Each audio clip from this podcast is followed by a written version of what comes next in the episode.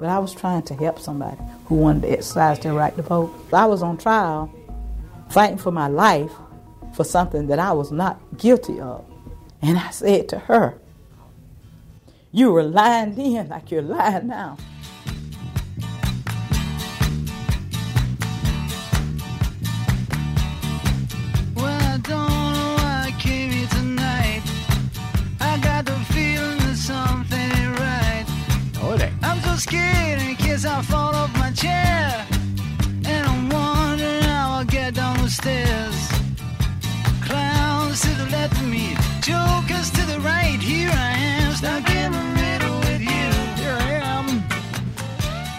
From Pacifica Radio in Los Angeles, this is the BradCast as heard on KPFK 90.7 FM in LA, also in California in Red Bluff and Redding on KFOI, Round Mountains, KKRN, up in Oregon on the Central Coast on KYAQ, Cottage Grove's KSO, Eugene's KEPW.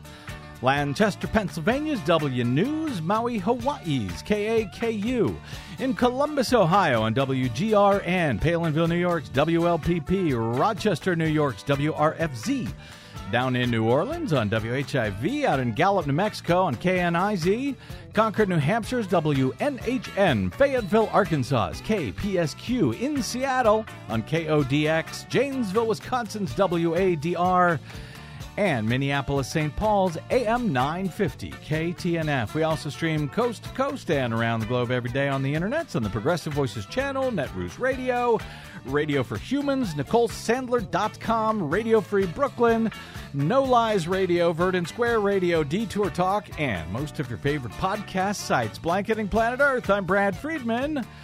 Your friendly investigative blogger, journalist, troublemaker, muckraker, and all around swell fellow, says everyone I know from bradblog.com. Thank you very much for joining us today for another thrilling edition of the Bradcast. We start today with more Trump, Donald Trump little fish finally enjoying some accountability for their blatant violations of the rule of law this afternoon, or maybe it's me enjoying their accountability, uh, Desi Doyen. Hey, accountability is fun. We'll take it where we can get it. Uh, former Trump White House advisor Peter Navarro was convicted by a jury of his peers on Thursday of criminal contempt of Congress for failing to comply with a congressional subpoena related to his boss's failed plot to steal the 2020 election from the American people. The jury deliberated for about four hours before finding Navarro guilty of two counts of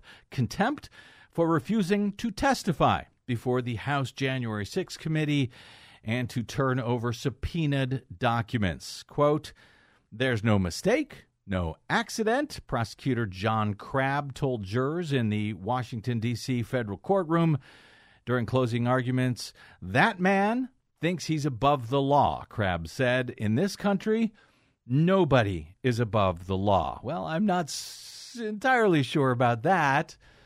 But in this case, Navarro wasn't, at least for the moment. Navarro's Trump funded lawyer, Stan, Stanley Woodward, told jurors the government had failed to prove that his client was guilty of criminal contempt of Congress. But as the jury turned out to be made of sentient beings, they disagreed with him. Quote, contempt means disrespecting the rule of law, said Assistant U.S. Attorney Elizabeth Aloi in her closing statements. Uh, she said Navarro knew he was commanded to appear and produce documents, and he chose not to. If people like the defendant can choose to ignore the government subpoenas, the work of our government to serve its people cannot get done, she added. The trial of uh, for Navarro moved very quickly. Jury selection was Tuesday. Opening statements and witness testimony were wrapped up by late Wednesday afternoon, and the jury deliberations began shortly after 11 a.m. on Thursday before handing down their verdict a few hours later. Quote, We're in God's hands now, Navarro tweeted in the early afternoon while asking for donations to his legal defense fund to, quote, fight these weaponized partisan bastards. The two counts, those weaponized partisan bastards on the jury found uh, Navarro guilty of, each carry a minimum of 30 days and a maximum of one year in prison, in addition to a maximum fine of $100,000. His uh, attorney, Woodward, told the jury in his opening statement that Navarro did not dispute many of the facts presented in the case, including that he had been issued and had accepted a subpoena and that he had neither appeared for testimony nor produced records as required, but Woodward argued that Navarro had not willfully failed to comply with the subpoena. Uh, it was just Donald Trump who had told him that he must assert executive privilege in the case, even though Trump himself never communicated executive privilege to the January 6th committee or submitted any information in Navarro's case saying that he had done so. In other words, Pete, your boss screwed you over like he does to everyone. And you, sir, were dumb enough to fall for it. And now you will almost certainly be going to prison for it. Though he will uh, definitely appeal, like his equally dumb pal Steve Bannon, uh, Bannon last year was also found guilty of two counts of contempt of Congress for the very same thing by a jury of his peers or weaponized bastards, whatever you want to call them. he was uh, sentenced to, uh, Bannon was sentenced to four months behind bars and a $6,500 fine. He is appealing, so he has yet to serve his sentence as he, like Navarro, become increasingly desperate to get Trump back into the White House so they can be pardoned for the actual crimes they committed on his behalf. Just more of Donald Trump's American carnage. Um, we will uh, get to some more accountability along those lines uh, in a bit. But speaking of crimes committed on behalf of Donald Trump, well, we've got actually a number of odds and ends and follow ups and codas that I want to try to get to today. Starting with this one, which has been cycling through my brain since just before we took a break for the holiday. On the same day that a private plane carrying one time Vladimir Putin ally turned very brief mutiny leader Yevgeny Prigozhin and nine others had, uh, well, their plane uh, uh, exploded and fell from the sky shortly after taking off from Moscow. Well, there was quite a bit of coverage at the time regarding Prigozhin's failed mutiny against Putin, his complaints as the head of the brutal mercenary Wagner group uh, in Ukraine, and um, his charges that, in fact, Putin's war on Ukraine was entirely built on lies, and that the country wasn't actually filled with Nazis as Putin has claimed. But all of the coverage that I saw about Prigozhin's death, his apparent murder, left out a key matter that Prigozhin was involved in that I want to make sure does not fully slip away into history's memory hole. You may remember uh, this part of the story. It was reported by AP back in November of just last year, the day before the 2022 midterms here. Kremlin connected entrepreneur Yevgeny Prigozhin admitted on Monday that he had interfered in U.S. elections and would continue to do so, confirming for the first time the accusations that he had previously rejected for years, claiming, What? We didn't uh, interfere in American election anyway, Prigozhin uh, boasted in remarks posted on social media. This was back the day before last year's election. Quote, Gentlemen, we have interfered, are interfering, and will interfere carefully, precisely, surgically, and in our own way, as we know how to do. Unquote. Yes, Prigozhin was that guy. As AP reported at the time, it was the second major admission in recent months by the 61 year old businessman who has ties to Vladimir Putin. Prigozhin has previously sought to keep his activities under the radar and now appears increasingly interested in gaining political clout. How'd that work out for him? Anyway, White House Press Secretary Karine Jean Pierre said at the time, in response to Prigozhin's comments, that they, quote, do not tell us anything new or surprising. Quote, it's well known and well documented in the public domain, she said, that entities associated with Prigozhin have sought to influence elections around the world, including the U.S.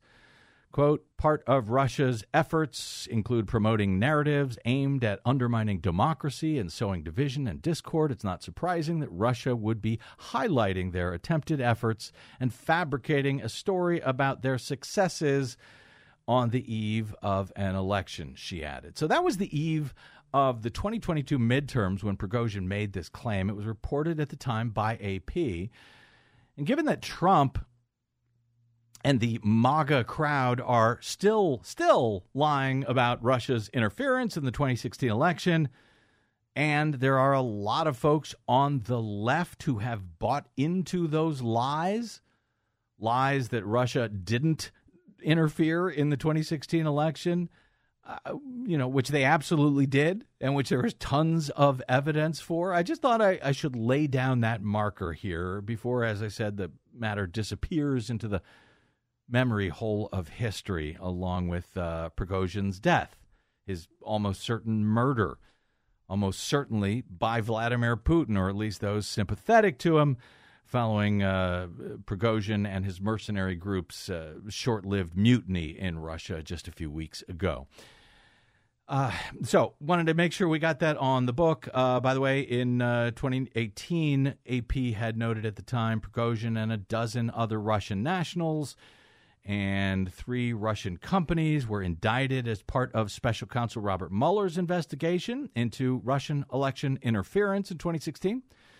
Uh, Russian intelligence was also found to have infiltrated voter registration systems that year, which we only know thanks to whistleblower Reality Winner, who served years in jail for disclosing the evidence of that effort.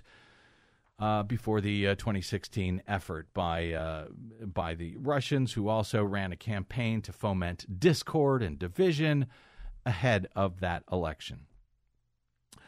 Uh, all right, another uh, follow up today uh, in the wake of Hurricane Idalia a week or so ago, which made landfall, thankfully, in a sparsely populated area of northern Florida before going on to wreak havoc in Georgia, North Carolina.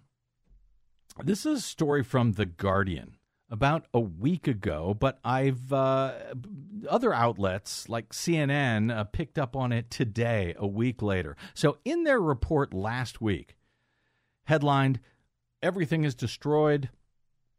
Floridians begin long recovery from Idalia. The Guardian reported uh, there was an estimated at the time 4,000 to 6,000 local homes in Pasco County that sustained hurricane damage with insured property losses, uh, estimated to run uh, more than $9 billion. As authorities continue to assess damage, in the Big Bend region, they reported residents who have lost their homes are in limbo, awaiting relief and assistance. But Governor Ron DeSantis's anti immigration policies in Florida are undermining the recovery and rebuilding of hard hit areas. Hard hit Republican leaning areas, by the way. On July 1 this year, so, just a couple of months ago, uh, SB 1718 was signed into law by DeSantis. Uh, it uh, went into effect. It imposes restrictions and penalties aimed at deterring employers from hiring undocumented workers. Saket Soni, executive director of Resilience Force, an advocacy, advocacy group for workers who respond to climate disasters, it's what they do, said, quote, Floridians will need thousands of skilled disaster recovery workers to rebuild their homes after Idalia, but because of Governor DeSantis, they may not get them.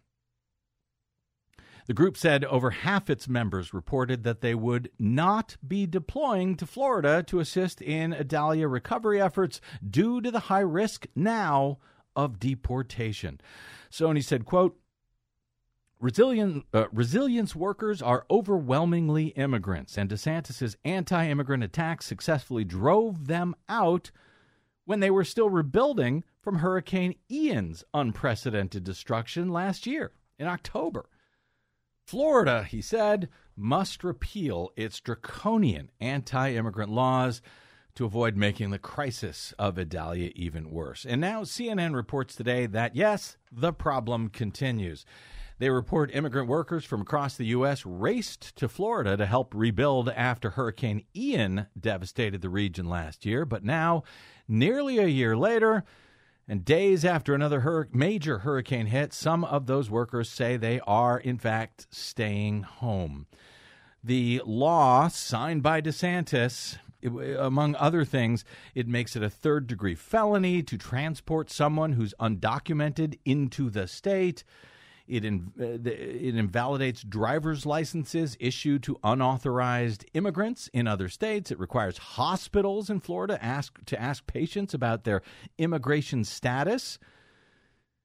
At a press conference after he signed the bill back in July, which he touted as the most ambitious anti illegal immigrant law in the country, DeSantis described its passage as a great victory.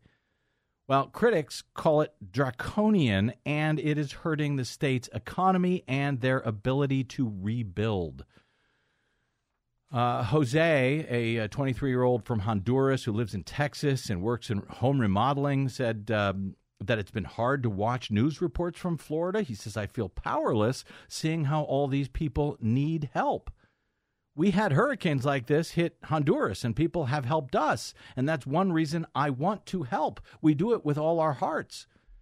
Last year, he spent months in Fort Myers, Florida, rebuilding from top to bottom. This year, he says he does not feel safe returning to the state. Now, luckily, Idalia hit a uh, it was an intense storm, but it hit a sparsely populated area of the state, so the damage uh, is less extensive than it could have been. But next time, Florida may not be so lucky. Forecasters are now looking at Hurricane Lee in the Atlantic, which appears to be a monster storm that the National Hurricane Center predicted could grow to a, uh, a Category 5 with, quote, explosive intensification over the next few days. It's still too early to know if it will hit the uh, continental U.S. Desi Doyen? Yes, it is. Uh, its track is still unclear, but it is already uh, Hurricane Lee has already spun up to a powerful Category Four. It looks like it's going to affect the Caribbean, and it might affect people on the East Coast. Don't turn your back on it. Yeah. Keep an eye on it. It could turn suddenly and hit the coast, and even if it doesn't hit directly to the U.S., its rain and wind field could still affect folks. We will keep our eyes on that that, and I bet Florida will as well. All right, uh, more odds and ends and follow up straight ahead, including some more, yes, actual voter fraud by, yes, white Republicans, uh, and a contrast to how black voters who do not commit fraud are treated in some states. In this case, the now notorious corner of Georgia known as Coffee County. That, Desi Doyen's latest brutal Green News report and maybe a song are all ahead on the BradCast today. I'm Brad Friedman.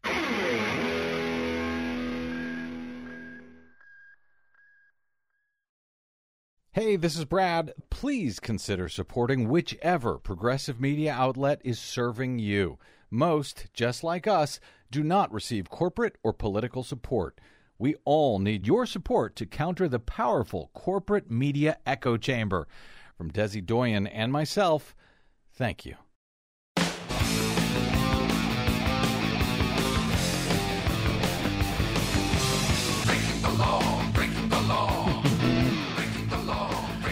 Welcome back. It's BradCast. Brad Friedman from BradBlog.com.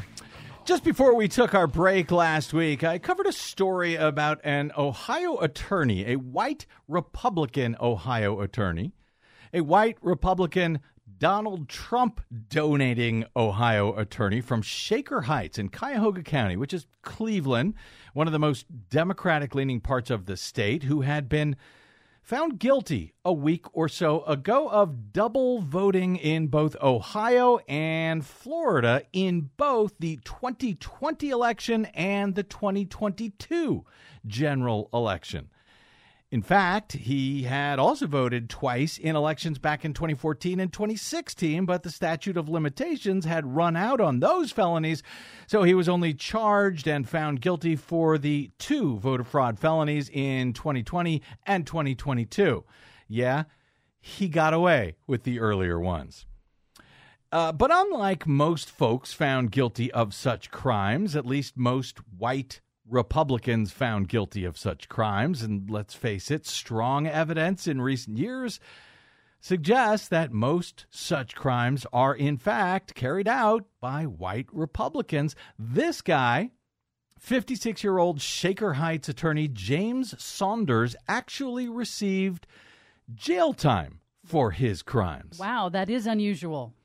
I, he was actually sent straight to jail following the guilty Wow. verdict last month, uh, pending sentencing a few days later, which took place while we were off. He was sent to jail even before the sentencing happened. And that's really unusual for a white Republican, it seems, to be sentenced to jail, actual jail, rather than something like community service. According to uh, Cleveland.com, Saunders subsequently was sentenced to three years in prison for illegally voting in the last two general elections. Cuyahoga County Common Pleas Court Judge Andrew Santoli called 56 year old James Saunders' actions, quote, purposeful, intentional, and cavalier in handing down what is the maximum sentence for those crimes in Ohio. He also fined Saunders $10,000, which is also the maximum fine for that crime in the Buckeye State.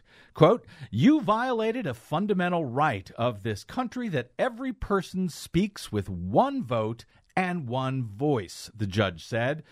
I can think of no greater crime of a felony of the fourth degree than a crime perpetrated against every single perp- uh, person in this country, the judge said. According to federal campaign finance filings, Saunders made multiple donations to former President Donald Trump's campaign. I know you're shocked, and to super PACs that backed GOP candidates. You know, GOP candidates who spend a whole lot of time pretending that voter fraud is a massive problem carried out by millions of Democrats, mostly minority ones in big cities, like, for example, Cleveland. Cuyahoga County Prosecutor Michael O'Malley said after the hearing that Saunders' case was the only example that his office has seen of someone blatantly violating the state's voting laws. Quote, he thought the rules didn't apply to him. O'Malley said he found out today they do apply to him. Hmm. Judge Santoli denied a request from defense attorneys to delay Saunders' prin- uh, prison sentence until after he appeals his conviction. The judge held that Saunders ought to be held to a higher standard because of his position as an attorney. Quote, you know what the laws are and know exactly what you can and cannot do, said Santoli. So Saunders is now in prison. The judge also found, by the way, that he bilked taxpayers of Cuyahoga in a completely different way Oh, while fighting these charges. Yes, Santoli ordered Saunders to repay the Cuyahoga County public defenders for their rep, uh, representation of him. Saunders, uh, whose attorneys said uh, enjoyed a quote, life of wealth and privilege and lived off money that his parents left to him in a trust fund, did not actually qualify for a taxpayer funded lawyer, but he applied for a public defender and he received one when in fact he should not have. So there is your 2020 voter fraud in a nutshell. But of course, there is always more, and it does, of late, uh, always seem to be Republicans. In this case, a GOP lawmaker in Alabama, where preventing black people from voting by falsely claiming fraud is as much an art as a science over the years there. Republican Alabama State Rep David Cole last week was arrested and charged with voter fraud on accusations he voted in, quote, multiple or unauthorized locations, according to jail records provided by Madison County Sheriff's Office. According to the sheriff's records, Cole was booked uh, Tuesday, Tuesday afternoon, and released on bail amounting to twenty five hundred dollars. The charge is a Class C felony, meaning conviction in Alabama could result in up to 10, 10 years in prison. The uh, local news outlet AL.com said Attorney General Steve Marshall's office confirmed they were prosecuting the case.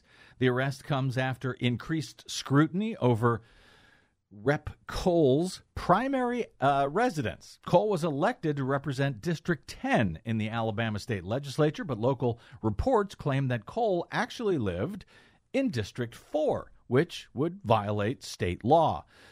In a deposition in May, according to reports, Cole sat for more than two hours answering questions centered on whether Cole truly lived at the District 10 home that was listed as his residence. So during the uh, deposition, he said he could not remember whether he had moved any personal property into the home. He also said he could not recall whether he had ever slept at the home overnight and said he could not recall ever eating a meal at the home or bathing there.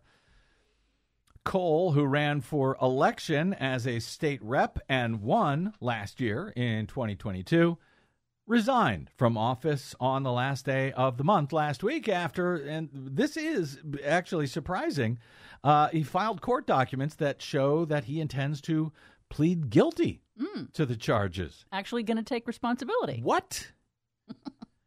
Cole's attorney said, uh, Dr. Cole, he was a doctor. Dr. Cole admits and takes full responsibility for the mistakes he made in the political process.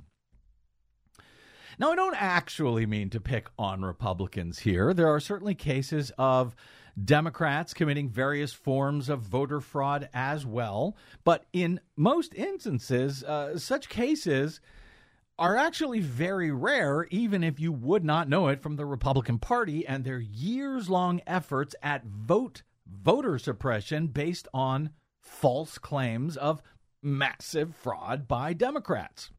But the evidence simply does not bear that out. But the attempts at suppressing votes, usually those of minority voters, by Republicans, well, that is exceedingly well documented and, yes, continuing even while the same Republicans are frequently found to be com- committing various forms of election fraud themselves, which is why we tend to point them out. To that end, as you know, we've been uh, covering the story of the major, very serious breach and copying and distribution of the state of Georgia's exceedingly sensitive voting system software by a team of high profile uh, MAGA Trumpers after the 2020 election in Coffee County, Georgia, as apparently organized by Trump attorney Sidney Powell, who, along with three others involved in the breach, were charged with felony crimes related to it a few weeks ago as part of the 41 count RICO indictment against Trump and 18 others filed by Fulton County DA Fani Willis. Uh, yesterday on the program, we spoke with Marilyn Marks of the Coalition for Good Governance. Very good interview, if I say so Yes, myself. you can download it I agree. uh, for free at bradblog.com, of course, thanks to those of you who support our work at bradblog.com slash donate.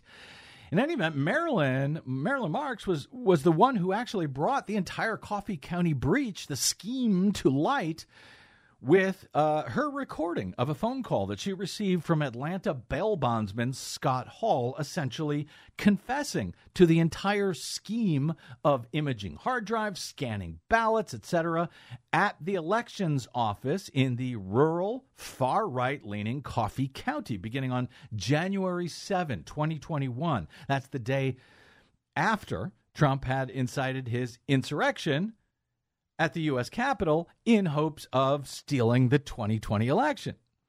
So, in fact, we were uh, the BradCast was the first broad uh, first broadcast outlet to actually share that audio of Scott Hall and Marilyn Marks, and Scott Hall has also now been charged in that scheme as well as part of that RICO uh, uh, indictment. Um, but we played it first here uh, on the public airwaves back in May of last year, and we've been reporting in detail on that breach, both on the BradCast and at bradblog.com ever since. The Coffee County, Georgia breach, as much as it has now begun finally to make national news, and there's still a whole lot to that story that is not being covered nationally, but it's begun to make uh, national news. People understand, I think, what Coffee County refers to. Some I hope so. I think they should Certainly be our listeners to. do. yes, definitely. But anyway, uh, that breach. Um, never mind the the charges that are being brought against these uh, these various Trumpers. The breach itself has had a very different different effect on the people of that town, who are actually quite shook up about it, about what happened.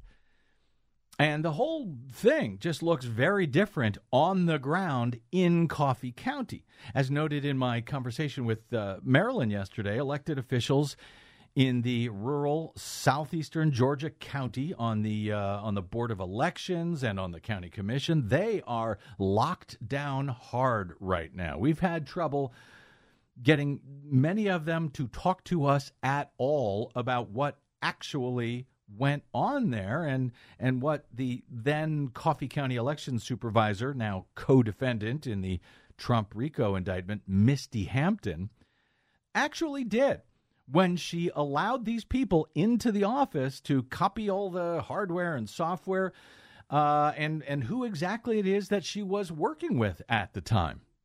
As I said, there's a lot more to this story. Like uh, Misty Hampton, former Coffee County Republican Party Chair Kathy Latham, who was also charged in her case regarding both the Coffee County breach and she was charged for being a fake elector in the state in 2020. They both claim that they are innocent. Then again, Latham also said she was not even at the Coffee County elections office at all during the breach for more than oh, five minutes just to greet people, say hello to uh, welcome them to come in and breach the state voting software via Coffee County. Security camera footage eventually obtained, yes, by Marilyn Marks uh, in her lawsuit against the state's Republican Secretary of State, Brad Raffensperger, and his godforsaken, unverifiable, insecure touchscreen voting systems. That's uh, security camera footage actually showed Latham hanging around. It wasn't five minutes. He was hanging around behind the counter at the elections office for hours and hours during the breach. No, not just for five minutes. Then again, Kathy Latham and Misty Hampton. Well, they're white Republicans in a county which voted almost 70% for Donald Trump in 2020. In fact, the presidential election results that year in coffee uh, 69.5% for Trump, almost 30% for Biden, almost mirror the county's demographics, where just over a quarter of the population is black, and where many say that they have faced voter suppression for years as covered by CNN's Elle Reeve recently, in a very good piece this week that I, I, wanted to share with you, focused on the residents of Coffee County, which is sometimes known as Crooked Coffee. And uh, one resident in particular, Olivia Coley Pearson, a black woman who has been penalized uh, for years for the act of simply trying to help voters to vote. She's been penalized by people like, well, now co defendants Misty Hampton and Kathy Latham, who you will hear Kathy Latham in this video claiming that all kinds of fraudulent things are happening in this town, the town of Douglas, the county seat, just to get people to vote. Well, implying, of course, major voter fraud by, you know, those people, despite the fact that there is zero evidence of such fraud, at least above and beyond Latham and Hampton and friends, of course, unlawfully breaching and illegally copying the state's voting systems there. According to Fani Willis's 41 count RICO indictment against Trump and 18 others in any event, uh, including coffee residents Misty Hampton and Kathy Latham. Here's Elle Reeve from CNN. This is where it all went down. This is where it all went down. This other door mm-hmm. is where they had camera footage in reference to the voter breach.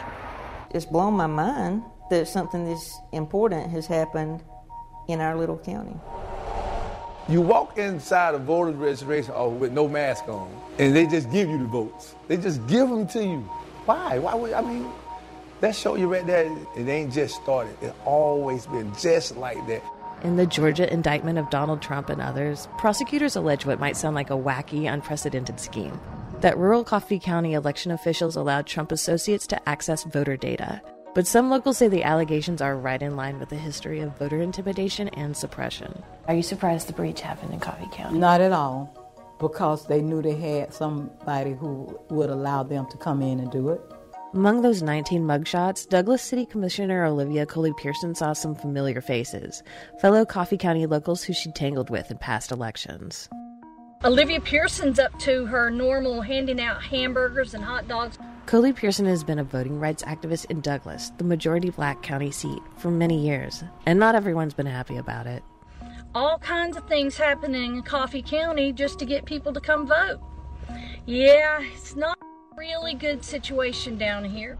Georgia allows disabled or illiterate people to get help voting. After the 2012 election, Georgia investigated Coffee County complaints that Coley Pearson assisted ineligible people and began calling voters she'd helped she signed on the back of it that she assisted you, and I was wanting to know because she didn't mark. It's not marked why she assisted you, and I was wondering why she, why you needed assistance.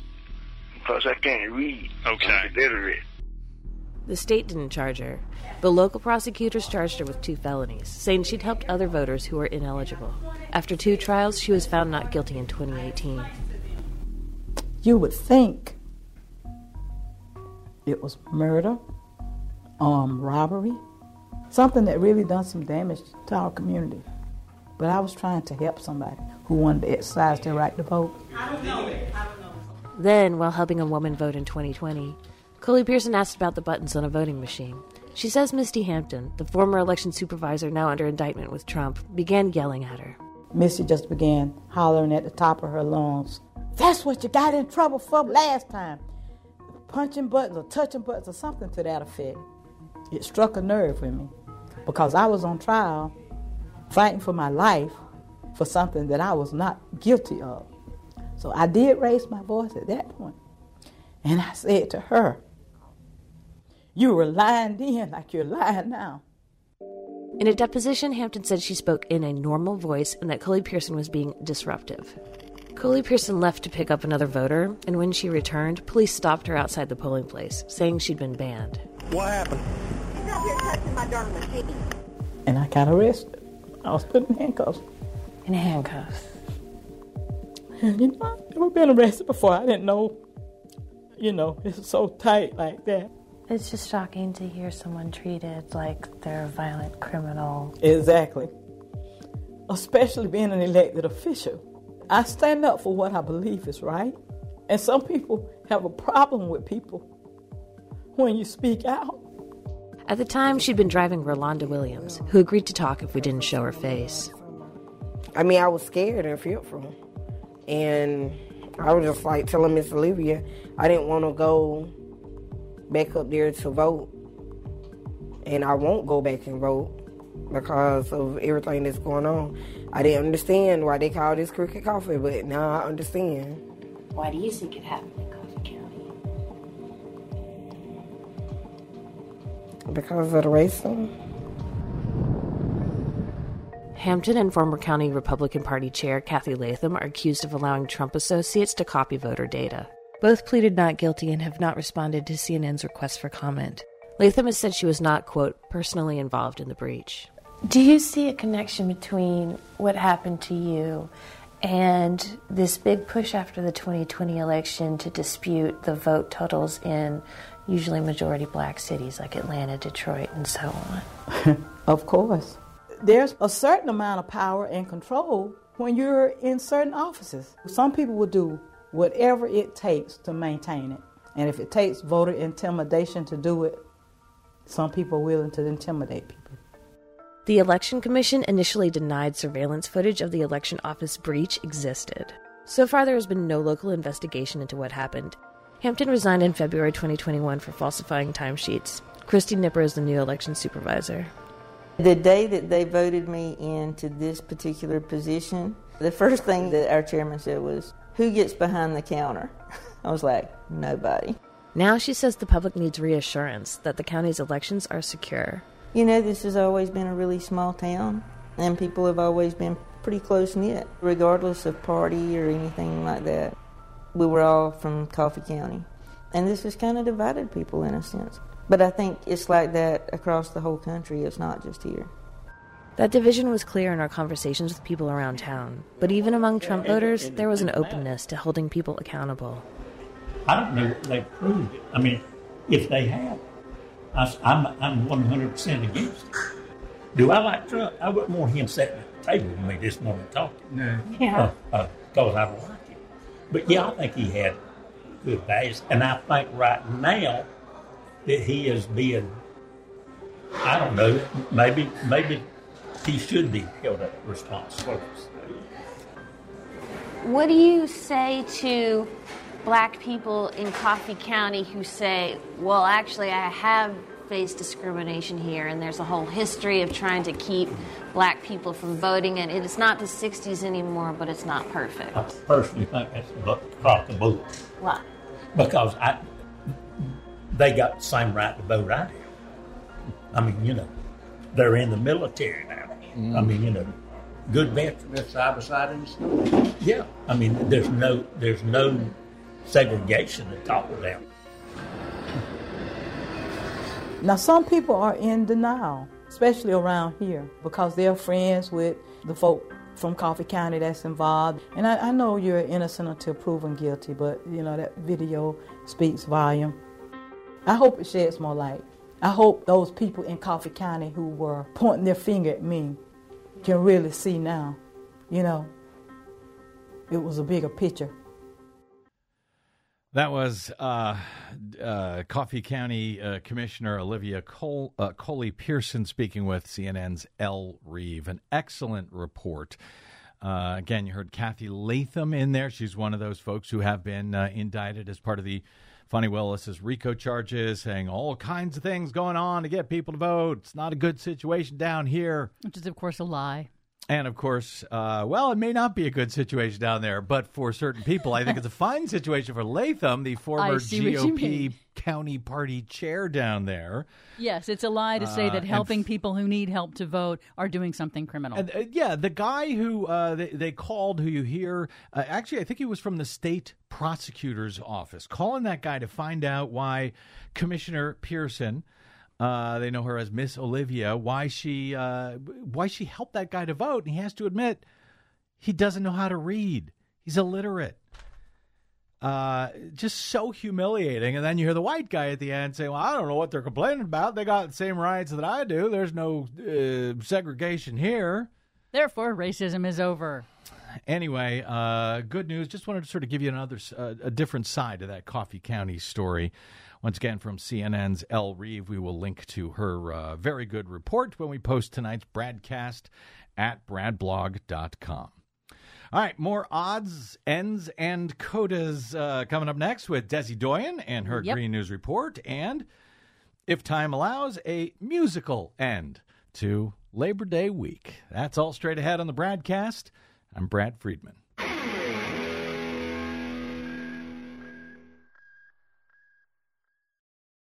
The BradCast and the Green News Report are 100% independent, 100% listener supported. But we can't do it alone. We need you. Please help us bring real facts to listeners at independent stations around the nation. Please drop by bradblog.com slash donate. That's bradblog.com slash donate.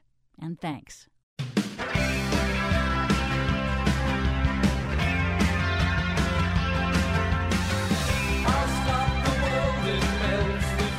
Okay, Desi Doyen, I want to uh, try to end today's show with uh, with a song. So, okay. so let's get right to it. Uh, first, your latest Green News Report. We are moving out of society's comfort zone. Earth just had its hottest summer ever recorded. Tourists have been trapped on the island, unable to leave. Extreme storms caused deadly floods in Brazil and Greece. Plus, Biden administration moves to block oil drilling in Arctic National Wildlife Refuge. Again. Again? Again. All of those deja vus and more straight ahead. From BradBlog.com, I'm Brad Friedman. And I'm Desi Doyen. Stand by for six minutes of independent green news, politics, analysis, and snarky comment. People are not affecting climate change. You're going to tell me that back in the Ice Age, how much taxes did people pay and how many changes did governments make to melt the ice? I'm not going to tell you anything, Marjorie Taylor Greene. I wish you would just go away. This is your Green News Report.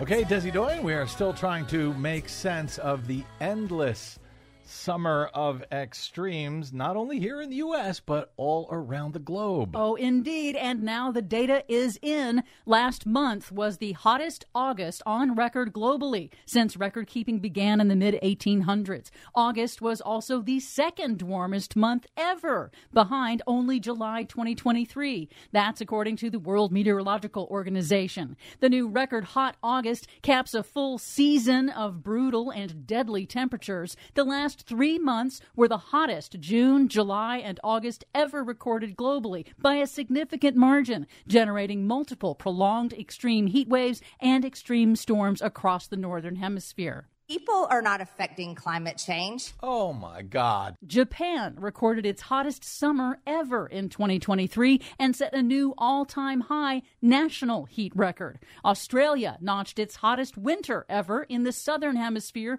in more than a century of record keeping. In South America, numerous countries also set new all time high winter heat records. Here in the U.S., 80 million Americans are suffering through yet another record setting extreme heat wave with blazing temperatures straining electric grids from Texas to Maine. Hot weather in nine states forced schools that lack air conditioning to close or be dismissed early this week. According to a recent study, about 14,000 public schools that didn't need air conditioning in the 1970s will need cooling systems installed by 2025. Only if you give a damn about people. People are not affecting climate change. Globally, a new analysis by Carbon Plan projects that by 2030, nearly a billion people will be exposed to at least one full month of dangerous extreme heat every year. Mm. This summer, global ocean temperatures also hit new record highs, significantly boosting extreme storms. In southern Brazil this week, a powerful cyclone triggered deadly flash floods in several cities, killing at least 31 as we go to air and displacing thousands. Southern Europe was hit by a massive storm that caused devastating flooding across Spain, Greece, Turkey, and Bulgaria. In Greece, which has been grappling with Europe's worst wildfire season in decades, the storm dumped a jaw dropping two feet of rain in just 10 hours, inundating several cities. In an interview with PBS NewsHour, NASA Chief Scientist Gavin Schmidt emphasized that the infrastructure and systems of the 20th century were not built for the accelerating 21st century climate crisis. I have a feeling he must have been out on the ledge at the time. We are moving out of society's comfort zone. And that means that places that were prepared for a certain spread of temperature and a certain number of extremes are now being uh, hit with larger extremes. They're being hit with higher temperatures, uh, more intense rainfall. And the structures that we have, the infrastructure that we have, uh, is just not being able to cope with that. The World Meteorological Organization attributes the extreme events primarily to human caused global warming from burning fossil fuels and warned that these records are unfolding before we see the amplifying warming effects of a new El Nino in the Pacific Ocean.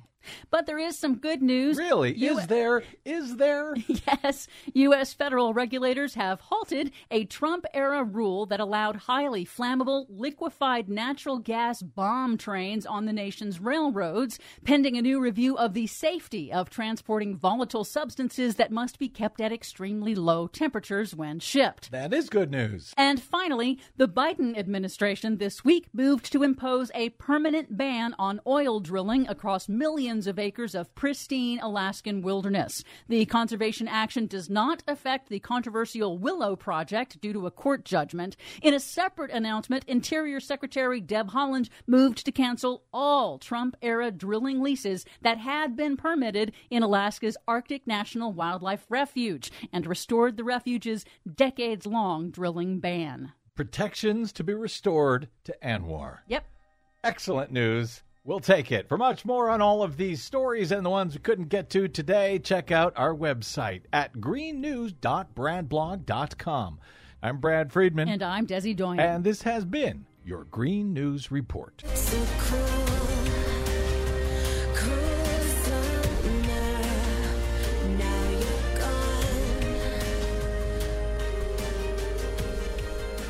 Yeah. I'm afraid uh, summer is not quite gone just yet. At least storm season is not gone. Sadly, Uh, no. Buckle up for what come for come what may with Hurricane Lee and, And any other whatever else behind it. coming behind it, Thank yeah. you very much, Desi Doyen. Uh, before we go, Oliver Anthony is a Virginia based folk singer who right wingers touted for his so called conservative anthem called uh, Rich Men North of Richmond. NBC News, News describes the song as, quote, a lament about the frustrations of a working class person who toils for low wages and sees his meager earnings eaten up by taxes. His song was even featured at the start of the first Republican presidential debate in Milwaukee a couple of weeks ago, but the songwriter has since insisted that it is not a so called conservative anthem. In a YouTube video response, Anthony said, quote, I wrote about those people on the GOP debate stage. It's aggravating seeing people on conservative news trying to identify with me like I am one of them.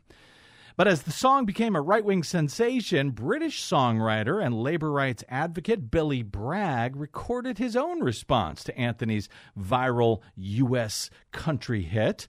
That response was brought to my attention via Twitter by a uh, user in Syracuse, New York, calling himself V. Fiamer Addis. Apologies if I'm mispronouncing that. He sent it to uh, myself and a number of other progressive broadcasters, like my friend Nicole Sandler, who I think played this response on her show as well. But as we wrap up Labor Day week, it seems worth sharing as widely as possible. On August 20, Billy Bragg posted the song to YouTube with the comments, quote, Since I saw that clip of Oliver Anthony singing his song, Rich Men North of Richmond, the ghost of Woody Guthrie has been whispering in my ear. Help that guy out. Woody keeps telling me, let him know there's a way to deal with those problems that he's singing about. So today, I sat down and wrote this response to Mr. Anthony's song for people like him and people like you.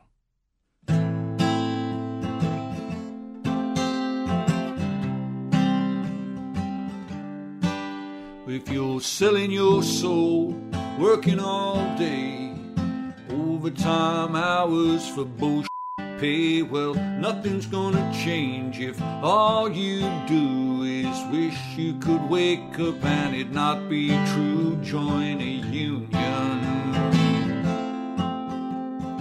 Fight for better pay, you better join a union, organized today, you'll see where the problem really lies when the union comes around. Rich men earning north of a million wanna keep the working folk down. Wanna keep the working folk down.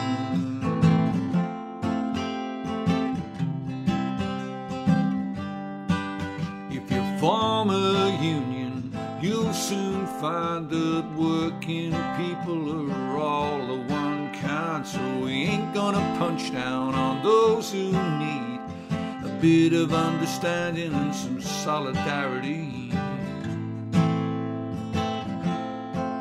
That ain't right, friend. If you're struggling with your health and you're putting on the pounds. Doctor gives you opiates to help you get around. Well, wouldn't it be better for folks like you and me if medicine was subsidized and healthcare was free? Join a union. Fight for better pay. Come on and join a union, sister. Organize today. Comes down to the self same thing if you're black or white or brown. Rich men earning north of a million wanna keep the working folk down.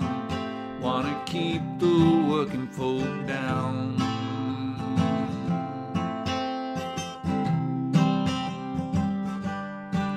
Well, we know your culture wars are there to distract while libertarian billionaires avoid paying tax. You wanna talk about bathrooms while the floodwaters rise. The forest is on fire and the wind burns our eyes. Ah! Something's wrong here. Well, they wanna divide us because together we're strong. Are you gonna take action now? You sung your damn song. If you don't like the rich man having total control, you better get the union to roll. Join a union. Fight for better pay. Come on and join Organize today. Don't matter if you live in the city or some little country town. Rich men earning north of a million. Rich men earning north of a million. I say rich men earning north of a million. Wanna keep the working folk down. Wanna keep the working folk down.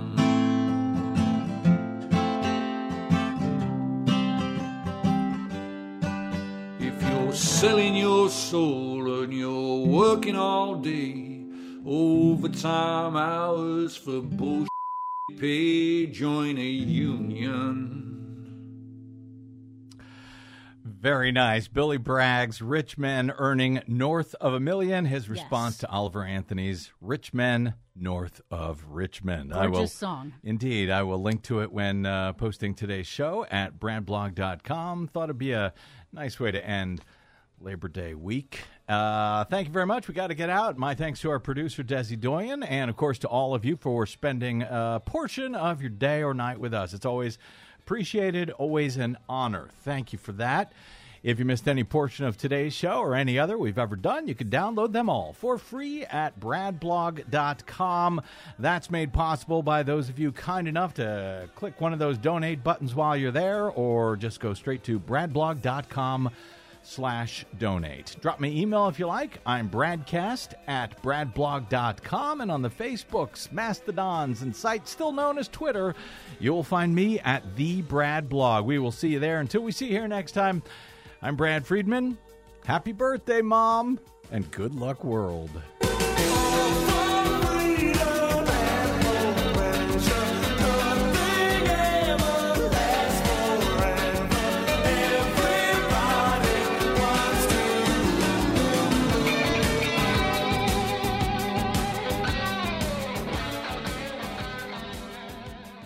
I'm Rick Smith, and this is Labor History in Two. On this day in labor history, the year was 2011. That was the day hundreds of ILWU strikers blocked railroad tracks near Longview, Washington. They hoped to stop grain shipments from moving in and out of the EGT grain terminal. Longshoremen had been sitting down on the tracks throughout the summer, resulting in over a hundred arrests. No trains had moved in or out of the terminal since July. But then a federal judge issued an injunction against ILWU pickets. The BNSF Railroad tried to move grain once again. ILWU picketers in Vancouver were able to hold off the train until police forcibly dispersed the crowd. Then, hundreds gathered at Longview to block the train from coming in. That's when police went on the offensive. They used clubs and pepper spray against the longshoremen, arresting 19. They threw ILWU President Bob McElrath to the ground. Rumors spread that police had broken his arm. Hundreds of regional longshoremen rushed to Longview. The Seattle and Tacoma ports shut down in protest. The next morning, 10,000 tons of grain were opened onto the railroad tracks. The grain export terminal was the first to be built in the Pacific Northwest in almost 30 years. EGT hoped to undercut the powerful ILWU, who controlled operations at the port since its founding in the 1930s. The union refused to agree to work 12 hour shifts at straight time. The EGT hoped to break the hiring hall by refusing to recognize maintenance and inside workers at the terminal. They then attempted to fill jobs with workers from the operating engineers, but the ILWU persevered. By the end of January, EGT had backed off many of its demands, negotiations resumed, and days later, the contract was signed.